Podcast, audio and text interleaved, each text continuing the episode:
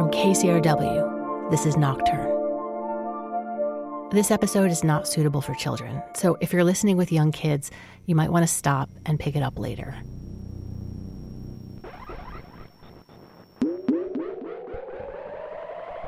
I was very lucky to be put in a class by uh, an organization called RISC. It is a course that is for journalists who work in conflict zones. 12 to 20 journalists come in and learn from military experts. And they basically teach you how to deal with shrapnel wounds, gunshot wounds, how to patch legs, broken arms, and how to triage for emergencies when you or your colleague has been hurt. And so we we had a group of about 20 people in Nairobi. It was a wonderful experience. Unfortunately, we did um, lose one of our journalists a few months later. At the end, you have this full on battlefield recreation. Each dummy has a different injury, and they say, okay, you got to run to the dummy and fix the problems within, you know, two minutes or whatever. But what they don't tell you is that they're going to start throwing fireworks at you and black cats, and there's going to be smoke, and they're going to start these machines that shake the ground. You think it's just going to be this quick, quick exercise, final exercise, and it's just like extremely intense. In fact, I went back to the room that we were staying in after the simulation and, and cried because I never want to be in this situation when these are real people because this is a horrifying thing to have to have to do. But every journalist should absolutely do this kind of battlefield medic training or hostile environment training. It is critical to us surviving. More after this. Thank you for listening to this KCRW podcast. In case you don't know us, KCRW is public radio in Los Angeles, bringing the best of NPR to Southern California. We're also known for our own brand of bold and innovative programming, evocative storytelling, taste making music, and audio documentaries that are little movies for your ears. You can join our community to support this show and others, or make a one-time donation just to say thank you. Find out more at kcrw.com slash join.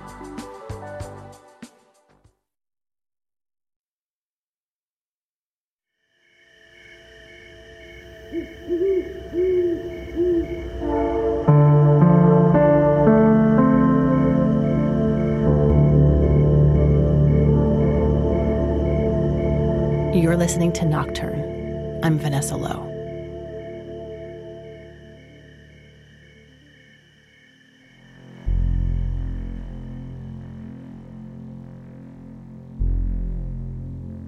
My name is Katie Nelson. I am 31 years old. I am a journalist and photographer based in Nairobi, Kenya. I travel kind of in between Kenya, Uganda, Tanzania, Zanzibar, Somalia. Katie's work has been published by National Geographic, Associated Press, and Public Radio International, among others. I primarily am an investigative reporter. I cover human rights issues, sexual minority rights, uh, refugee rights, women's rights, and I also cover global health issues. So that's access to medication, negligence, neglected diseases. The work Katie does puts her in some dangerous situations.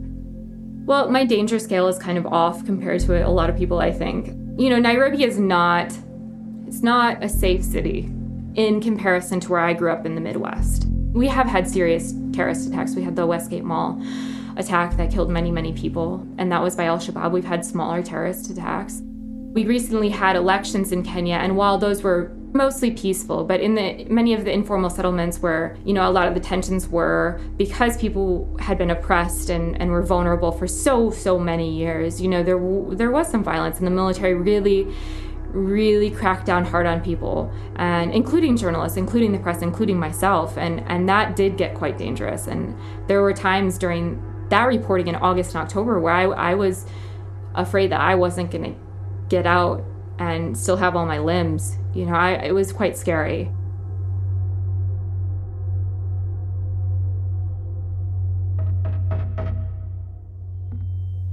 I was I was working in Nairobi. I was covering the elections for some outlets, and after the first results came in on election day, a lot of us anticipated that there was going to be a problem because in 2007 2008 there was a fair amount of violence after an election that killed about a thousand people. So we were all kind of expecting that there was going to be an issue but we didn't know how large. And so we immediately went down to the informal settlements near my house, where a lot of the opposition party members live and the supporters live. Now, what had happened was that the incumbent, President Kenyatta, won the first elections. And so the opposition strongholds in these informal settlements were incredibly angry because they had felt like that that election had been stolen from them. And in fact, I mean, the Electoral Commission did come in later and say that that vote was rigged. So we went down there to kind of check out what was going on, and there were a lot of very, very angry, drunk, unemployed men down there who were starting to burn tires and starting to, you know, throw bottles. It, it was a, a chaotic scene that was getting more and more chaotic with uh, the amount of people that were coming in. And so I was with my roommate who shoots for Associated Press, and then our friend who shoots for the New York Times, and then my friend who um, shoots for Vice. And we went down there, and they're all men, and I was the only woman. I had a helmet. My roommate had a helmet as well, and then the other two had a helmet and a bulletproof vest on. But it's interesting because freelancers, we can't usually afford our own protective equipment. So I didn't have I didn't have a jacket. I couldn't afford one. So I went in with just a helmet on and you know, it started to get really chaotic. People started to throw rocks and then big boulders that had rope around them, kind of like a slingshot or something.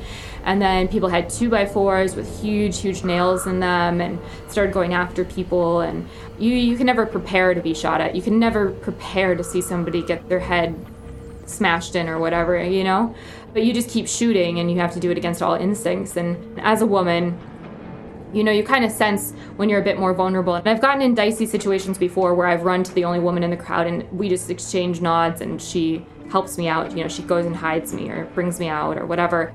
You know, when you don't see any women, you know that you're nobody's going to protect you then. And I saw that there were no women in there and I thought to myself, this is not good. And about 20 seconds later, a, group of guys surrounded me and threw a burning tire at me. And I luckily got out just in the nick of time. And uh, the military came and just, just cracked down on everyone. And, um, you know, that day, some people were, were really severely hurt. In other slums and informal settlements, people were killed by the military. Once Katie was out of immediate harm from the rioters, there was still the issue of getting out of the settlements. The reporters had all gone in the car hired by the New York Times reporter, and he wasn't ready to leave. And so somebody actually hid me behind a, a little um, shack, and then we had to call in a motorcycle driver. I have a private driver who drives a motorcycle in Nairobi because it's easier to get around the traffic. And um, he was supposed to come pick me up, but he was from the uh, kind of the opposing tribe or the tribe that wouldn't have been safe in that situation. So he was really hesitant to come down and pick me up. And so I called a secondary driver, and all of the roads around me had been blockaded. And um, somehow he got in and saw me and grabbed me and whisked me up, but then we couldn't quite get away because all the roads were blocked. And uh, finally, we got out, and I was taken out, but the boys stayed for a few more hours. I mean, in some of their photos, you know, were were incredible. You kind of feel like, oh, I wish I wouldn't have missed that. But I mean, it was good that I got out. But some of their photos were on the front of the New York Times for a few days. You know, I'm not going to lie. There's a lot of journalists that will say they weren't scared. I was terrified. I was terrified. I I have always lived my life thinking I will never be afraid of people.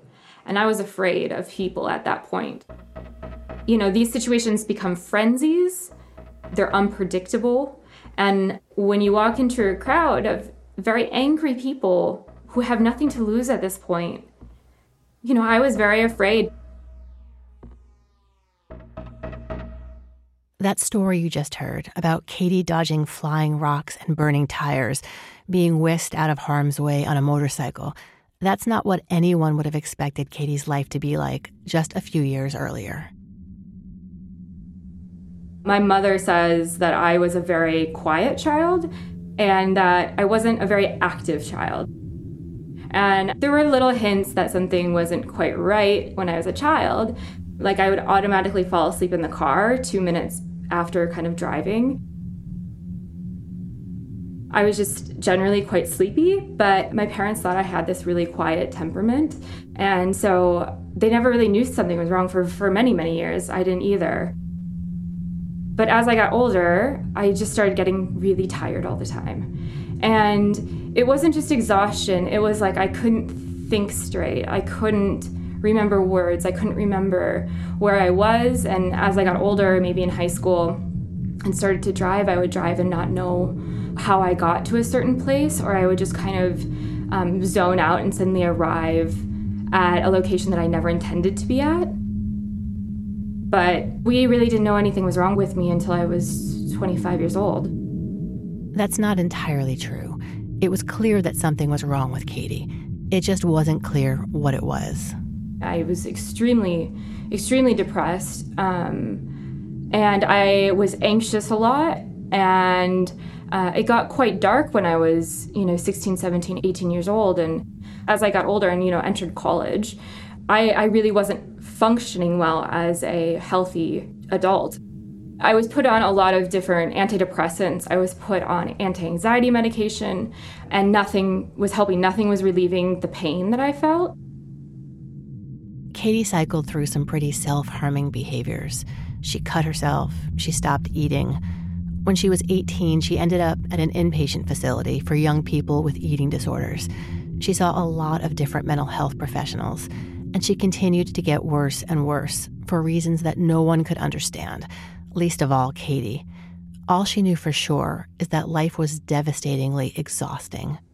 Everyone saw me, counselors saw me, and psychiatrists and psychologists, and they just kept giving me more medication and more medication. And I just, I never got better it was incredibly sad because I thought that somebody could make me better and nobody was making me better. And I really was piece by piece losing my sense of myself and, and really my soul. So it, and it continued to escalate for many years after that, too. Even in the face of the pain she was in, Katie graduated college in four years and got a master's degree in public health. She'd also discovered a love of journalism and worked for a local newspaper, but it all took a Herculean effort. I remember um, every day having to get up in the morning and try to take a shower around like, you know, eight o'clock in the morning. And I was so tired, you know, five minutes after I got up that I would have to sit on the floor of the shower and wash my hair because I couldn't stand and I couldn't really lift my hands above my head. So I was sleeping anywhere from 14 minimum to there were days I slept 22 hours out of a day. But because I was on so many medications, I was on like 13 different medications at one point that were antidepressants and anti anxieties, that my doctors just thought perhaps this is a, a strange side effect of these medications. You couldn't parse away what was causing this depression and causing this exhaustion. Um, all we knew was that I was incredibly sad and I, I was very, uh, very keen on taking my life. I mean, because when you suffer for so long, you suffer for 10, 13, 15 years, and nobody knows what's wrong with you. They know you're not right, and you know you're not right. You finally say, I, I can't do this any longer. I can't suffer like this any longer. By the time Katie was 24, the weight of her mystery illness was crushing her. I was living with uh, my boyfriend at the time, and I wasn't able to go to work. I couldn't go out at night. I couldn't be a partner.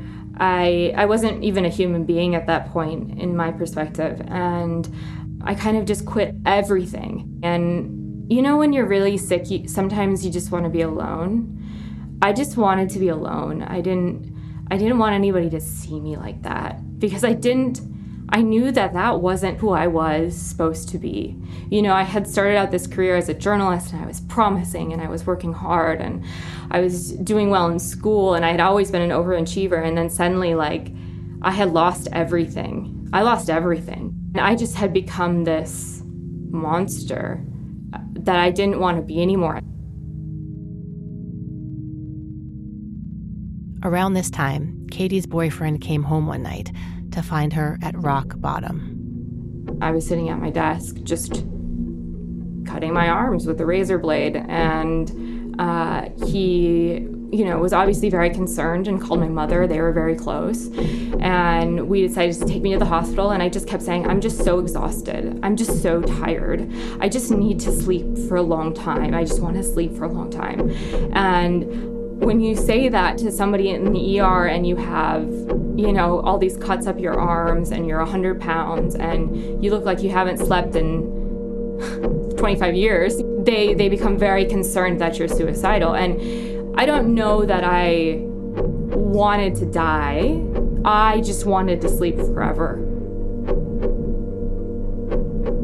The doctor went away and came back with two police officers, and they escorted me, 100 pound me, into the back of an ambulance and shut the door and said, If you fight us, we're gonna restrain you and um, they took me to the uh, the county psychiatric facility.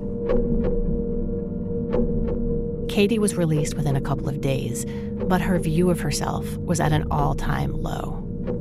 I thought I was I was crazy. You you forget what it's like to be human. I mean, honestly, I uh, all my life what consisted of was just getting up and trying to survive every day. Finally, a psychiatrist that Katie had been seeing hit upon a new idea. She said to me, I think you're sleeping a lot. Maybe we should just check out and see if you have some sort of sleep issue. You know what? I really want you to get a sleep study. Katie was hesitant. After all the therapy and medications, she didn't have hope that anything could help. But she finally relented. I checked in at the sleep clinic in Minneapolis, and you know, a nice nurse came up to me and they brought me into a room that honestly looked like a hotel room. It was very nice and very quiet. And he hooked me up to these machines, kind of like put a cap on my head and glued these electrodes or something to my scalp. And the test results came back maybe a few days later, and I went to my doctor's office and I'm like, yeah, what did, what did you find? And he said, well, Miss Nelson, you have a very severe case of narcolepsy. Idiopathic hypersomnia, we're, we're quite sure that it's narcolepsy. You know, you never really think that you have a really strange disease like narcolepsy. Narcolepsy is an autoimmune disease, they believe, and it's triggered by some environmental factor, like, you know, having the flu when you're a kid, or for me, I believe it was having chickenpox. And it uh, kills off all of these parts of your brain that regulate sleep. So, it's a progressive disease in the sense that it slowly by slowly year by year kind of eats away at these regulating parts of your brain for sleep but you really don't see it peak until many years after that one event finally there was an answer narcolepsy a chronic neurological disorder that impairs your ability to regulate sleep wake cycles Whereas most people experience distinct and irregular periods of wakefulness and fatigue, usually divided into day and night, Katie continued to feel the overwhelming need to sleep, regardless of what time of day it was. And while the word narcolepsy may bring to mind images of people collapsing in sleep in the middle of a conversation, that's type 1 narcolepsy. Katie had type 2. For me, it's a very gradual exhaustion to the point of like not functioning. When I left the doctor's office, he said to me, You know, I'm going to give you a prescription for Ritalin, which is kind of the standard go to for people with narcolepsy, um, stimulant medication. And I went home and I was like, Yep, they just gave me another prescription to take. You know, I don't want to take this. And my mom's like, Just try it. So the next day, um, I was sitting on the couch. It was the afternoon, and I decided to try it. So I took my first dose and fell back asleep on the couch and woke up 45 minutes later and felt like myself again. Not the angry, depressed, morose person that I had been for, you know, five, six, seven years, but actually myself. I felt happy and awake and alert and clear minded. My mom looked at me and she said, I have my daughter back and uh, there was nothing you know there was nothing better than that i mean there was a lot of crying and and then i i stayed up and i helped her cook dinner which i hadn't ever really done because I was so tired by the time that dinner came around. And I helped her cook dinner, and um, we all kind of just looked at each other like this. This couldn't be it, could it? I mean, could I really have narcolepsy, and could this really save me? Learning the diagnosis of narcolepsy and getting treatment for it changed Katie's life. In fact, it kind of started it. It completely changed my world. Everything changed. I'm actually incredibly healthy, I'm told at least, for somebody who has a chronic illness. Once Katie started feeling better, her impulse was to go back to the things she'd loved years earlier. I felt so behind, but I just said, you know what? I know that I love writing and I know that I like telling people stories. And every time I was in a refugee camp, people would say, just tell people my story. Because if people know my story, people will change the situation. And i and i believed that and i still believe that in many ways um, that our stories are the most powerful parts of our lives. And so i really just kind of went full in on journalism. She worked again for a time at a local paper in minneapolis.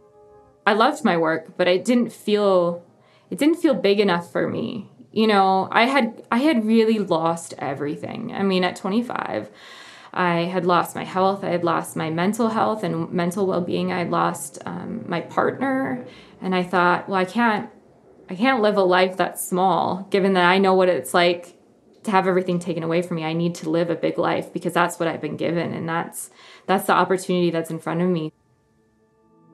The life that was calling to Katie was in Africa. She'd fallen in love with Nairobi, Kenya when she was 19, doing volunteer work there, and had gone back frequently. And so I packed up all my bags and just said, I'm going to go try to live a big life in, in East Africa.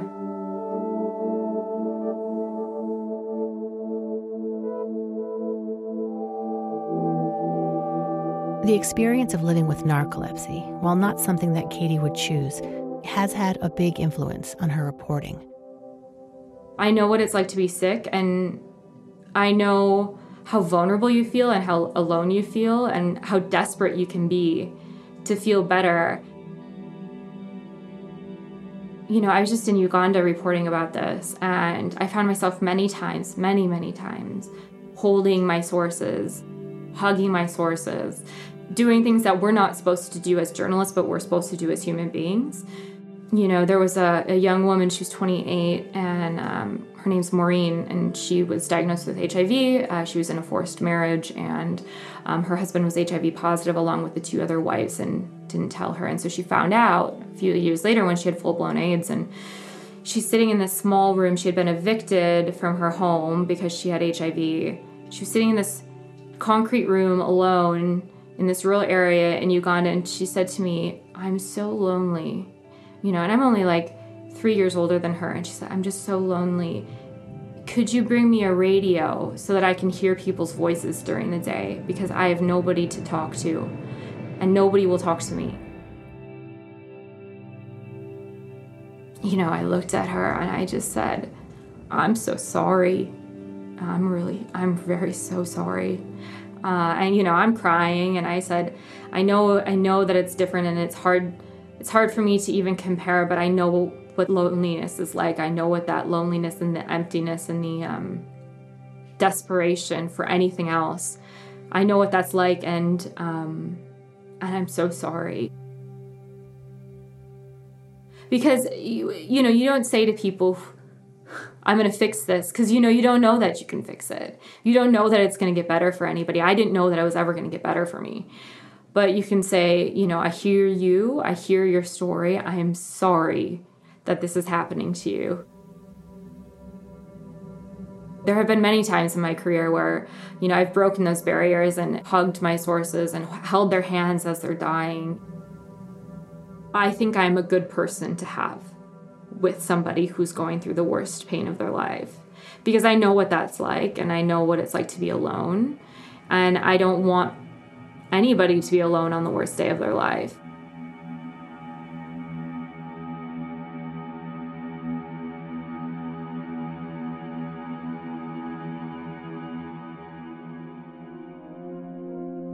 You've been listening to Nocturne. I'm Vanessa Lowe. The show is produced by me and was created by myself and Kent Sparling, who also composed the theme music. Nick White is our senior editor. Nocturne is distributed by KCRW and also receives support from KCRW's Independent Producer Project. For more information about the show, go to nocturnepodcast.org. You can find a link to Katie Nelson and her work in the show notes for this episode. We're on social media at Nocturne Podcast. Thanks for listening.